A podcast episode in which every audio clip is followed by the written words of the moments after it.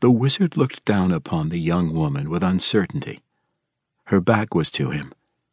He could see the thick mane of her auburn locks flowing around her shoulders, rich and vibrant. But the wizard knew, too, the sadness that was in her eyes. So young she was, barely more than a child, and so beautifully innocent. Yet this beautiful child had put a sword through the heart of his beloved Sydney. Harkle Harpell brushed away the unwanted memories of his dead love and started down the hill. A fine day, he said cheerily when he reached the young woman.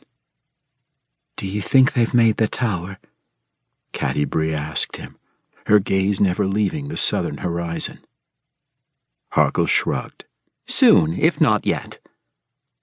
He studied Catti-brie and could find no anger against her for her actions. She had killed Sydney, it was true, but Harkle knew just by looking at her that necessity, not malice, had guided her sword arm. And now he could only pity her. How are you? Harkle stammered amazed at the courage she had shown in light of the terrible events that had befallen her and her friends.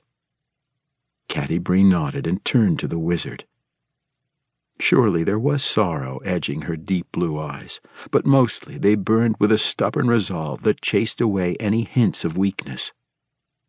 She had lost Bruenor, the dwarf who had adopted her and had reared her as his own since the earliest days of her childhood and Catti-brie's other friends even now were caught in the middle of a desperate chase with an assassin across the Southland. How quickly things have changed, Harkle whispered under his breath, feeling sympathy for the young woman. He remembered a time just a few ten days earlier when Bruenor Battlehammer and his small company had come through Longsaddle in their quest to find Mithril Hall, the dwarf's lost homeland. That had been a jovial meeting of tales exchanged and promises of future friendships with the Harpell clan. None of them could have known that a second party, led by an evil assassin and by Harkle's own Sydney, held Catti-brie hostage and was gathering to pursue the company. Bruenor had found Mithril Hall and had fallen there.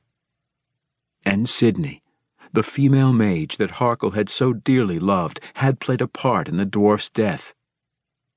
Harkle took a deep breath to steady himself.